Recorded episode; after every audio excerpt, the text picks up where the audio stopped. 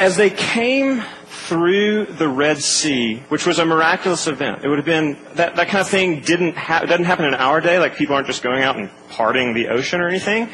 It would have been similarly miraculous in their day. Um, they come through it. God had made this huge provision for them, and He brings them out into this desert, to this wilderness. There have been tons of things going through their mind as they walked out there. God, uh, that was awesome, but are you going to continue to be with us now? Now, as we face this wilderness, this desert where there isn't much out there. Um, when, when I was growing up, uh, some of you may can relate to this, I made an attempt to run away from my parents. We got any runawayers out there? Yeah, a few hands. Awesome. Um, what I did is I ran to a field behind our house, and on the way I found a uh, half-smoked cigarette. Went ahead and picked that up and finished it, which was awesome. Um, not a high point. Uh, I have a friend who wanted to run away from his parents, and uh, he went and hid in their garbage bin outside their garage, right? Because um, that would really show his parents that they were mean or something. And he lasted a few hours, and um, I remember talking to him about it, which was so ridiculous that he did that. Smoking cigarettes was also ridiculous since they were someone else's. But um, anyway, and he said, you know, I just couldn't do it because I remembered that what my parents were giving me wasn't that bad. like they gave me a place to sleep and they were giving me food. Although I was mad at them, they still provided for me.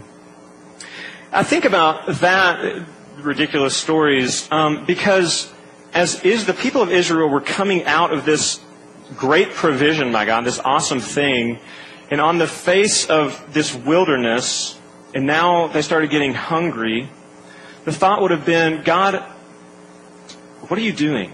Why are you treating us this way? Why are you being mean? Or why aren't you providing for us? And we have to know this one thing. I'm just going to tell it to you on the front end that God leads his people to places of desert, to places of wilderness where we don't exactly know what's going on. We don't know what's going to happen next. We can't see at all. He leads his people to those places to teach them one thing so that he can show them one thing. He wants us to feel our hunger. He wants us to get that we really are dependent on Him for so much.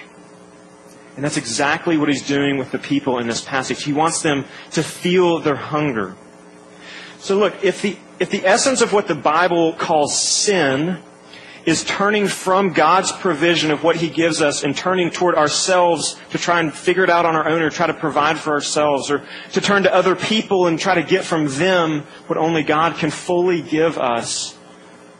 And what God is saying is that will never satisfy you. Nothing else can fill you deeply because nothing else was created to. That only He was created to do that. Only He can satisfy, satisfy and provide. And so it's in that place of wondering, will God provide as we feel our hunger, that it's like my friend in the garbage can where you realize that what God offers us is exactly what we most need and want. It may not, we may not feel that way at the moment, but what God offers us is exactly what we need and want. So the three things we're going to see tonight in this passage is first we're going to see, kind of look at their grumbling. Because as they went out into the desert, um, and they got hungry, the people started grumbling against Moses, which was really their grumbling against God. They were starting to get mad with him. Secondly, we're going to see how God purposefully provides, how he provides with a purpose. And thirdly, we're going to look at the plan to remember God's goodness. So first, uh, the problem with grumbling. So the people of Israel get out into the desert, um, and immediately there's actually a chapter before this. They got thirsty and they were grumbling about that. And now they're hungry and they're grumbling about that. God, what are you doing? Why aren't you going to provide for us? Now we have the benefit of sitting on this side of that event and we can look back and say, dude, he just parted the sea for you. Right? Like, are you really, you really don't think he's going to provide for you now? He just did that amazing thing. Like God's going to hook you up, you know? Um, but I would suggest that we're we actually do it a lot too. Our grumbling may look different, but we do it too. Uh, a guy named Paul Tripp, who's a famous author and speaker, um, not famous like LeBron James famous, but kind of uh, in Christian circles, I guess, um, famous. Uh, he talks about grumbling like this. He says that grumbling is that uh, that drone of a discontented heart. You know, just that like my home my home speakers or my speakers at home, my home stereo, home theater is what they call them. Uh, I've got this big subwoofer, and um, the moment you turn it on, it just does that. It's just this low, annoying hum, and we don't use it, and it's frustrating. And what Paul Tripp is saying is that grumbling is like that, except in our lives, just that low-level discontentment. Okay, fair enough. But how do I know if I'm actually doing that? Because it's hard. It's easy for me to see and hear when my speaker does it, but how do I know if, if I'm actually doing that? How do you know if grumbling is something you're doing? Um, another guy named Mike Wilkerson gives these three questions that he kind of asks to help diagnose that. And the first one is this um, What makes you anxious? And the second one we'll see in a second is um, What makes you want to escape? And thirdly, what makes you angry? So, what makes you anxious? Um, look, there are those paralyzing kinds of anxiety that some of you deal with or have dealt with, and some of you are on medication for, and praise the Lord for um, medication for that stuff. Um, you know, but it's the real overwhelming, like panic attacks in the fetal position, that kind of thing. Um, and that's serious. That's real. That's real anxiety. But there's also, I think, a more subtle kind of anxiety that's a form of grumbling. It's really most of these things are pretty socially acceptable, but we do a lot of them.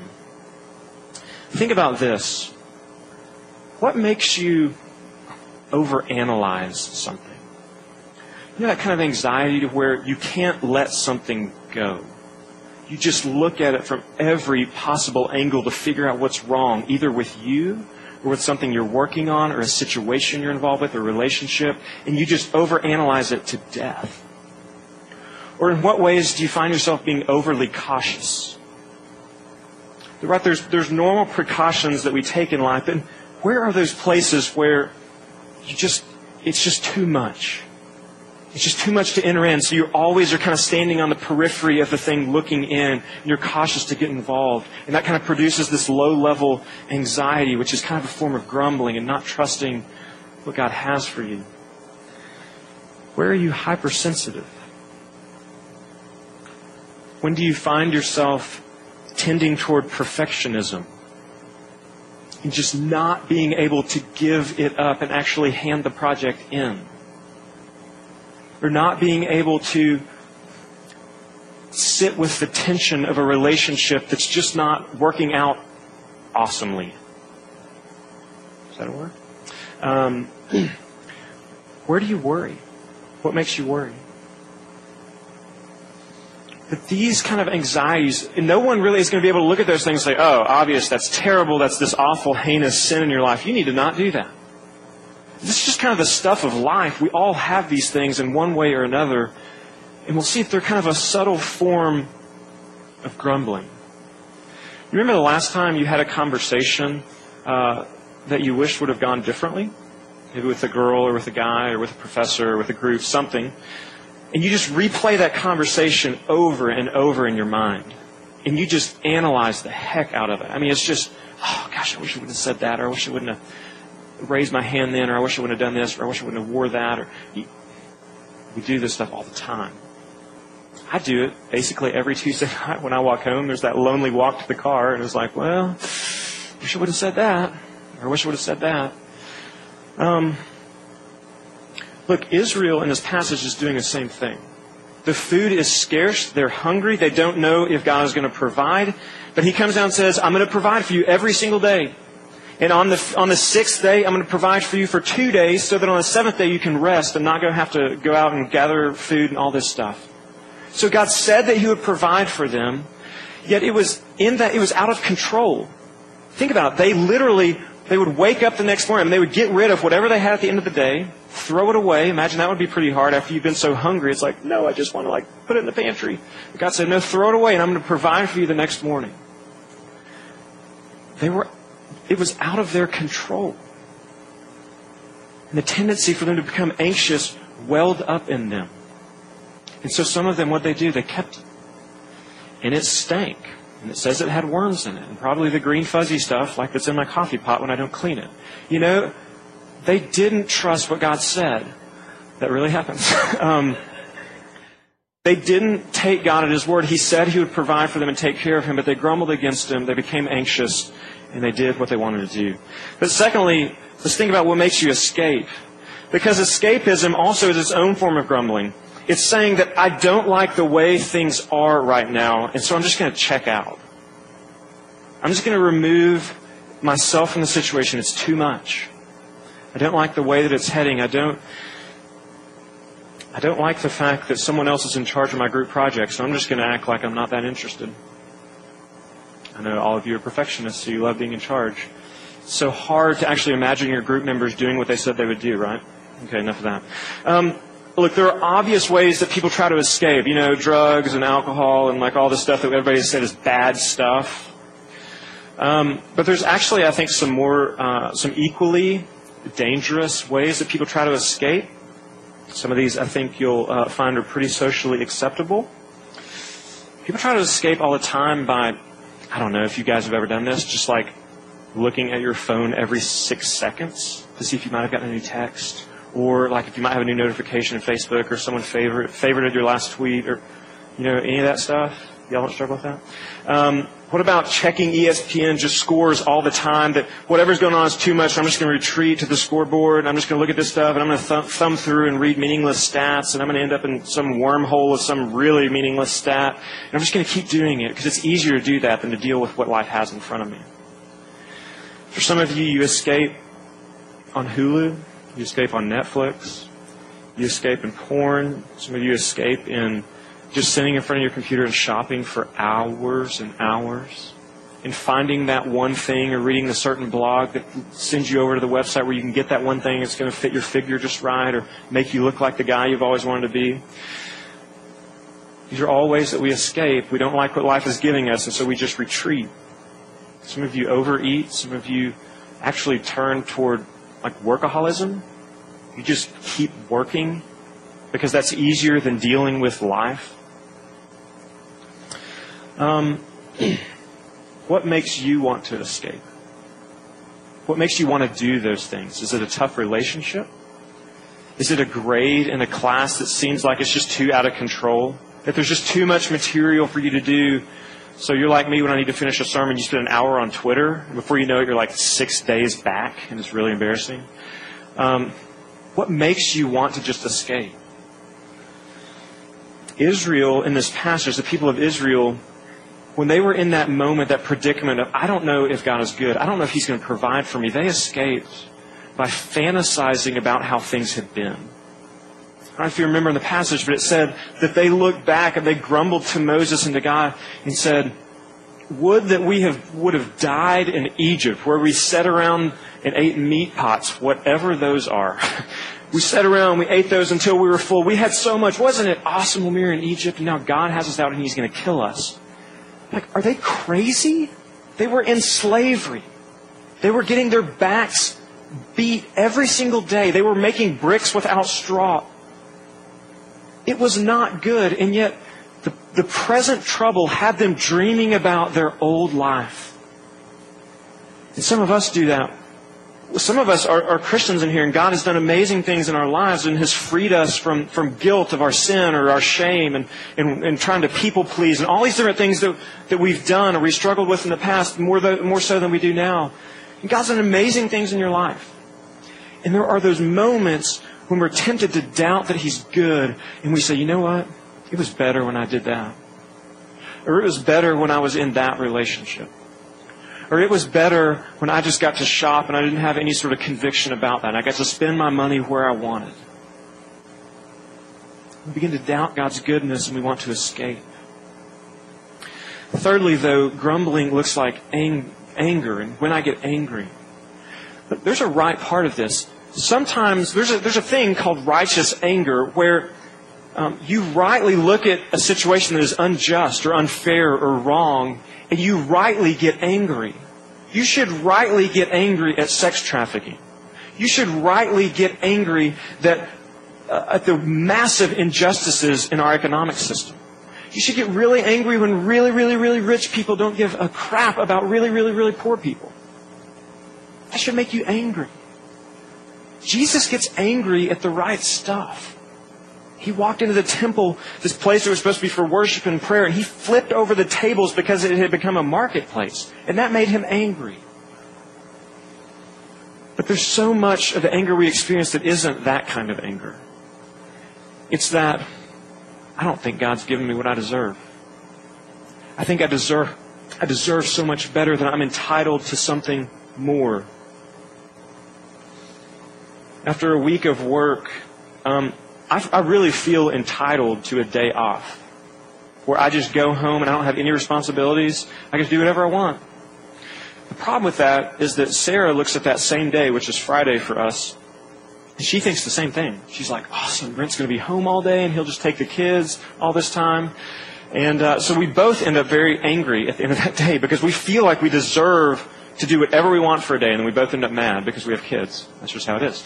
Um, we love our kids. Um, but, but we're angry and we're frustrated because we don't get what we think we deserve.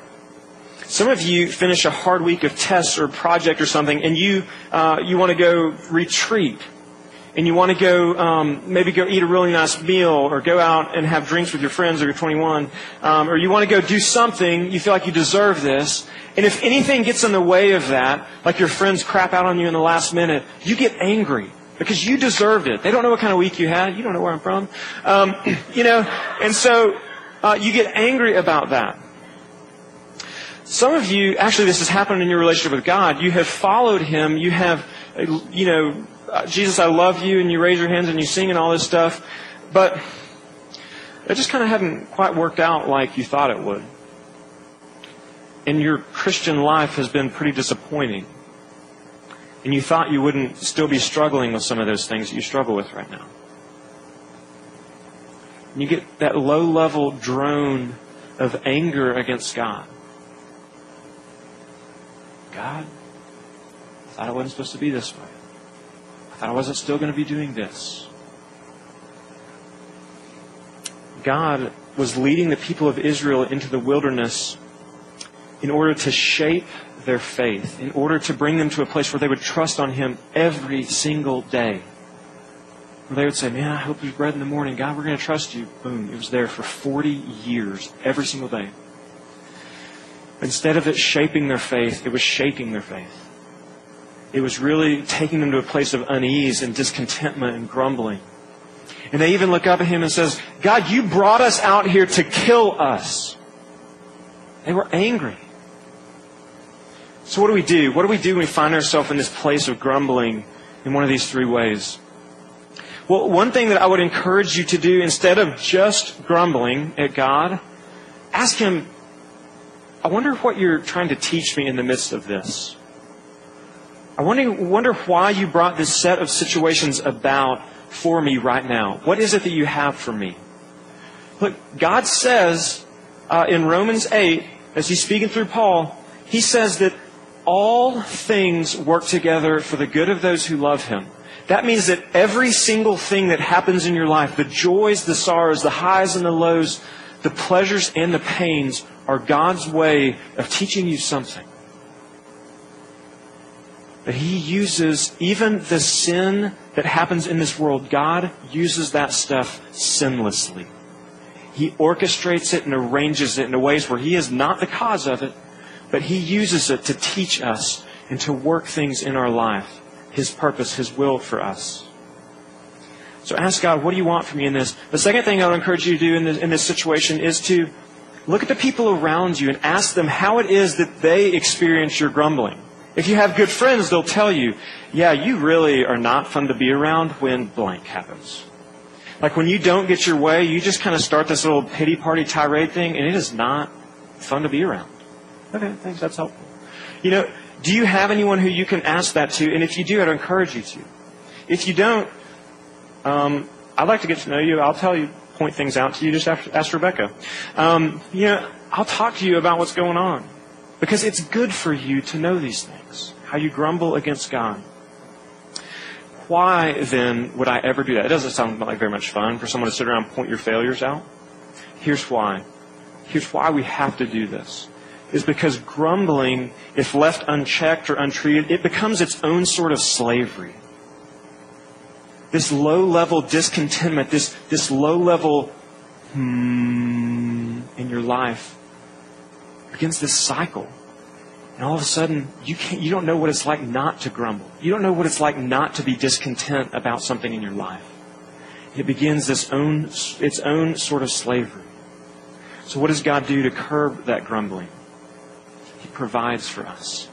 He provides, but He doesn't just provide arbitrarily. God's provision has a purpose. He provides very specifically. And there's two aspects of God's purposeful provision. One is that that actually may look like God withholding something from you.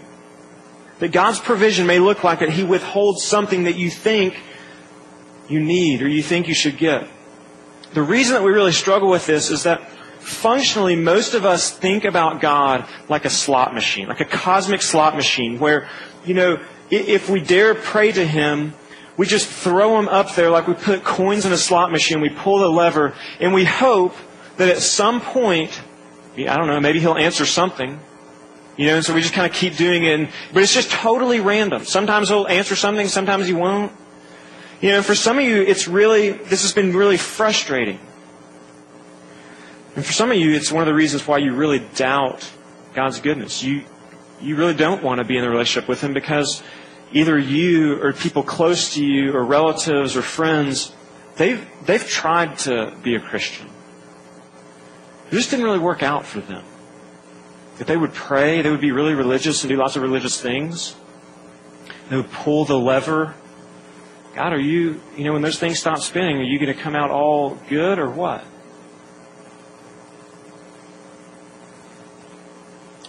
And sometimes those people in our lives who did those things, they ended up dying.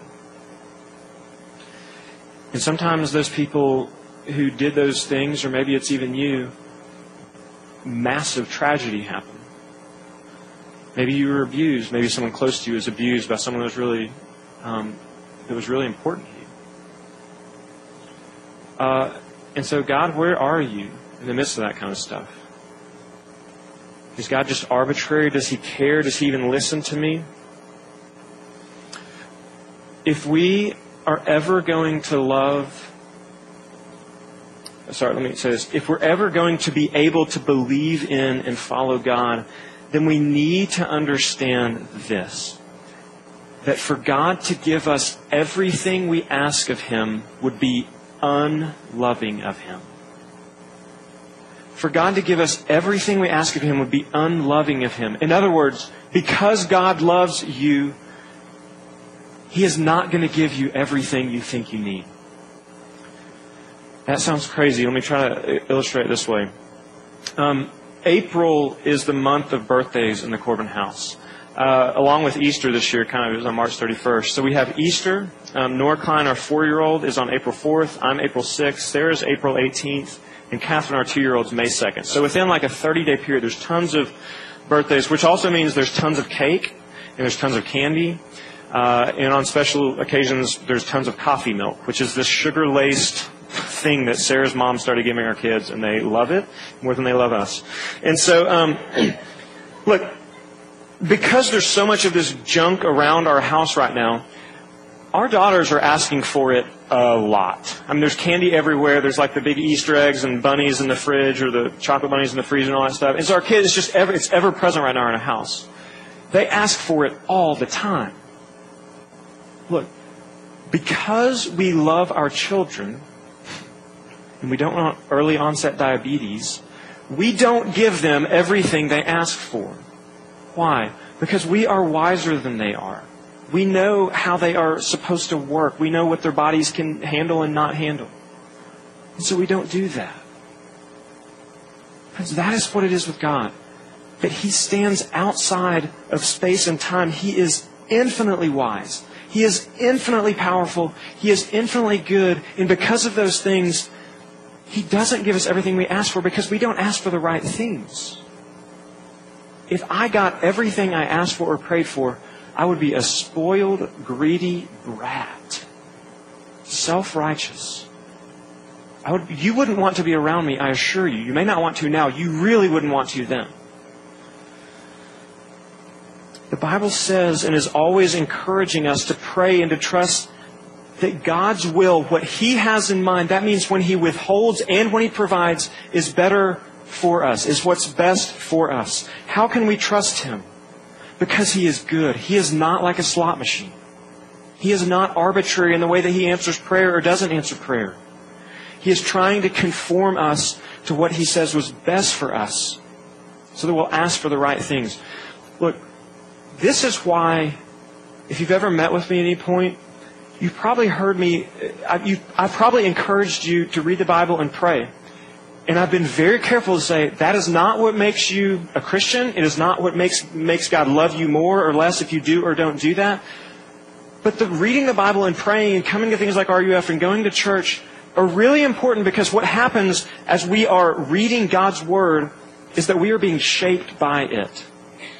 But as I read about what He has said is true in this world and about me and about my story and about my sin, about I begin to get it. And it begins to shape me. And I begin to know that I ought to ask for the right things. Right? And so that's what that relationship is like. It is a learning what I should ask for. I'm conformed more and more in the image of Him so I can ask for the right things. Okay, so God's provision looks like withholding, but it also looks like giving. Sometimes actually God does give us what we ask for. And that happens in this passage. They were grumbling about food.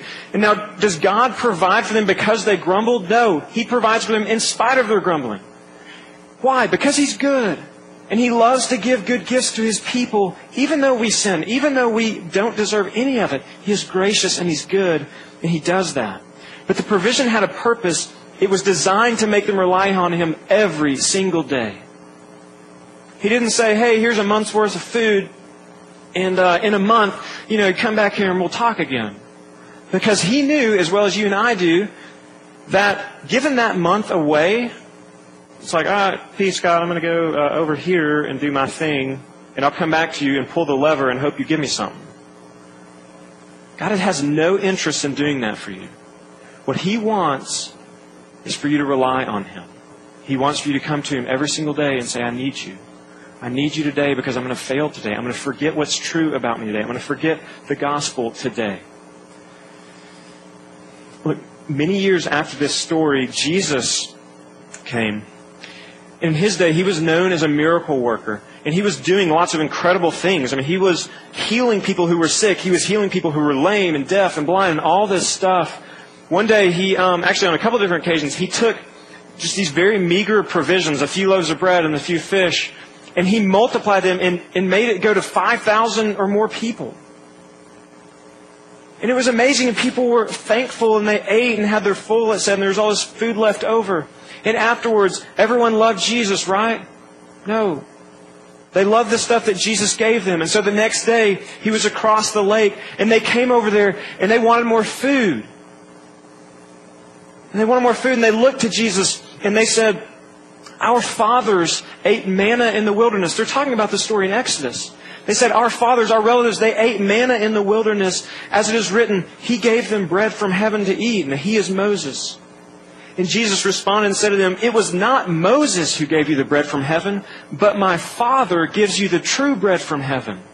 For the bread of God is he who comes down from heaven and gives life to the world. And they turned and said, Sir, give us this bread always. And what does Jesus say? Meet me here at 3 o'clock tomorrow and I'll do it again. I'll make a big feast. No. He says, I am the bread of life. And that whoever comes to me will never be hungry again. And whoever comes to me will never be thirsty again. What's he saying? that that everyday manna that showed up in the morning in the Old Testament was just prefiguring Him. Was prefiguring our daily need and dependence on the grace of Jesus. Friends, if you are a Christian, there is not a day when you don't need Jesus. And if you are not a Christian, there will not be a day that you aren't called to rely on Jesus. We simply aren't meant to do it on our own. We can't. We will fail. I love when Jesus' disciples, those closest to him, right, who should have gotten it, they look at Jesus after a while of following like, uh, can you tell us how to pray? I love that. And Jesus says, yeah, pray like this. Our Father who art in heaven, hallowed or holy is your name. Your kingdom come, your will be done on earth as it is in heaven. give us this daily, give us, give us this day. Give us this day our daily bread. I promise I'm a professional pastor. Um, give us this day our daily bread. What is he saying? To be in a relationship with God and to pray to him is to realize that every single day you will need him. Every single day you rely on him, and he has designed it that way. He didn't say, yeah, your camp experience whenever you were three, that's good. I know you, you prayed a prayer then, that's just going to carry forth through your whole life. Or when you sat across the lunch table and someone led you to Jesus, that that's good, so you don't have to think about that the rest of your life. No, no, no, no. Every single day, we have to realize we see how much we screw up, we see our sin and our failure, and we're drawn to the cross of Jesus where He paid for that sin and failure. And He offers us hope and He offers us life and righteousness instead. So finally, the plan to remember. God provides purposefully, but then He has a plan in place to help us remember. At the end of this passage, the Lord tells Moses, and then Moses turns around and tells Aaron to take an omer of manna. An omer is like three and a half liters. So think about the big jug, jug of Coke, and it's about that. And then they take that jar, and they're supposed to put it up in the temple where, where the people would come to worship and they would see it.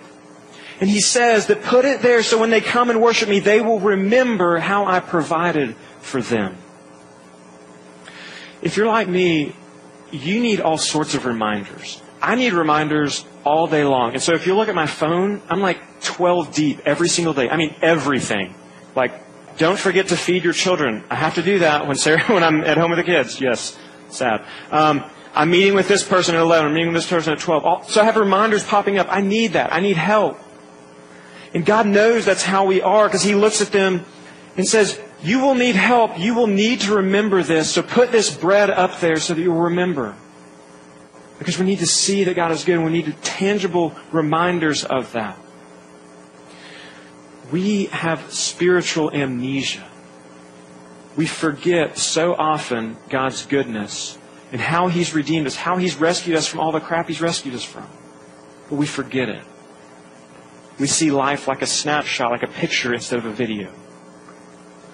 So what do we do about that? Again, we need people close to us. We need people who around we can ask and they can tell us, look, um, you've forgotten who you are. It's like Rebecca said. She needed people who reminded her, they said, that's not who you are, Rebecca. That's not what's most important about you. Your failure or your, or your success is not what's most important about you. So we need community. We need people. We need we need to read the Bible. It has the story of redemption in it. It has our story built into its story. But also, and this is going to sound so bizarre for some of you, but you actually need to be a part of a church that makes a big deal about the Lord's Supper. And here's why. That the night before Jesus was going to the cross to pay for the sin of the world, he looked at his best friends and said, and he gave them this meal that we now call the Lord's Supper. He shared this with them and said, This bread, this is my body. And it reminds you of what I have done in my life and in my death and in my resurrection. This is my body which was given for you. And then he takes this cup of wine and he says, This blood, this is the blood of the new covenant. This is the blood of blood signifying my promises to you. Take, eat, and drink this often. And as often as you do it, you will remember me. And so look, if you are, if you're not going to church, I, I would love for you to go to church. And I would love for you to go to a church that takes the Lord's Supper seriously, whether or not you're a Christian. But where you could look at people doing that and say, you know what, they make a big deal about remembering what Jesus has done for them. If the church you're going to doesn't make a big deal about that, I'm not going to say it's like the worst thing in the world, but I just, it's a big deal. Jesus said it was a big deal. He said, Do this often as you remember me. Okay, enough for the weird uh, application. I'm going to finish with this illustration. Um, the movie Cinderella Man. Did any of y'all see that? Uh, a boxing story? Oh, shoot. Give me some head nods at least. Okay. Wow. Uh, note to self. Um, okay, in 2005, a movie named Cinderella Man, which was about, uh, had Russell Crowe, uh, who was a boxer in it, and his, uh, it was actually modeled after a true story of a guy named James Braddock. James Braddock lived during the Depression in the 30s, and he boxes to support his family. In the climactic scene at the end, he's getting ready to fight his, the big fight. And he's fighting a man who has killed other people in the ring. And it kind of starts to feel like Warrior a little bit, but it's not. Um, he's killed, which makes me really happy. Um, but he kills, this guy's killed other people in the ring. Just demolished them. And his wife, Mae, has begged him for a long time to quit fighting. And in the locker room before the fight, he's sitting there, he's getting pumped up with his trainer, you know, his trainer's doing his thing, trying to get him all pumped up. I already said it.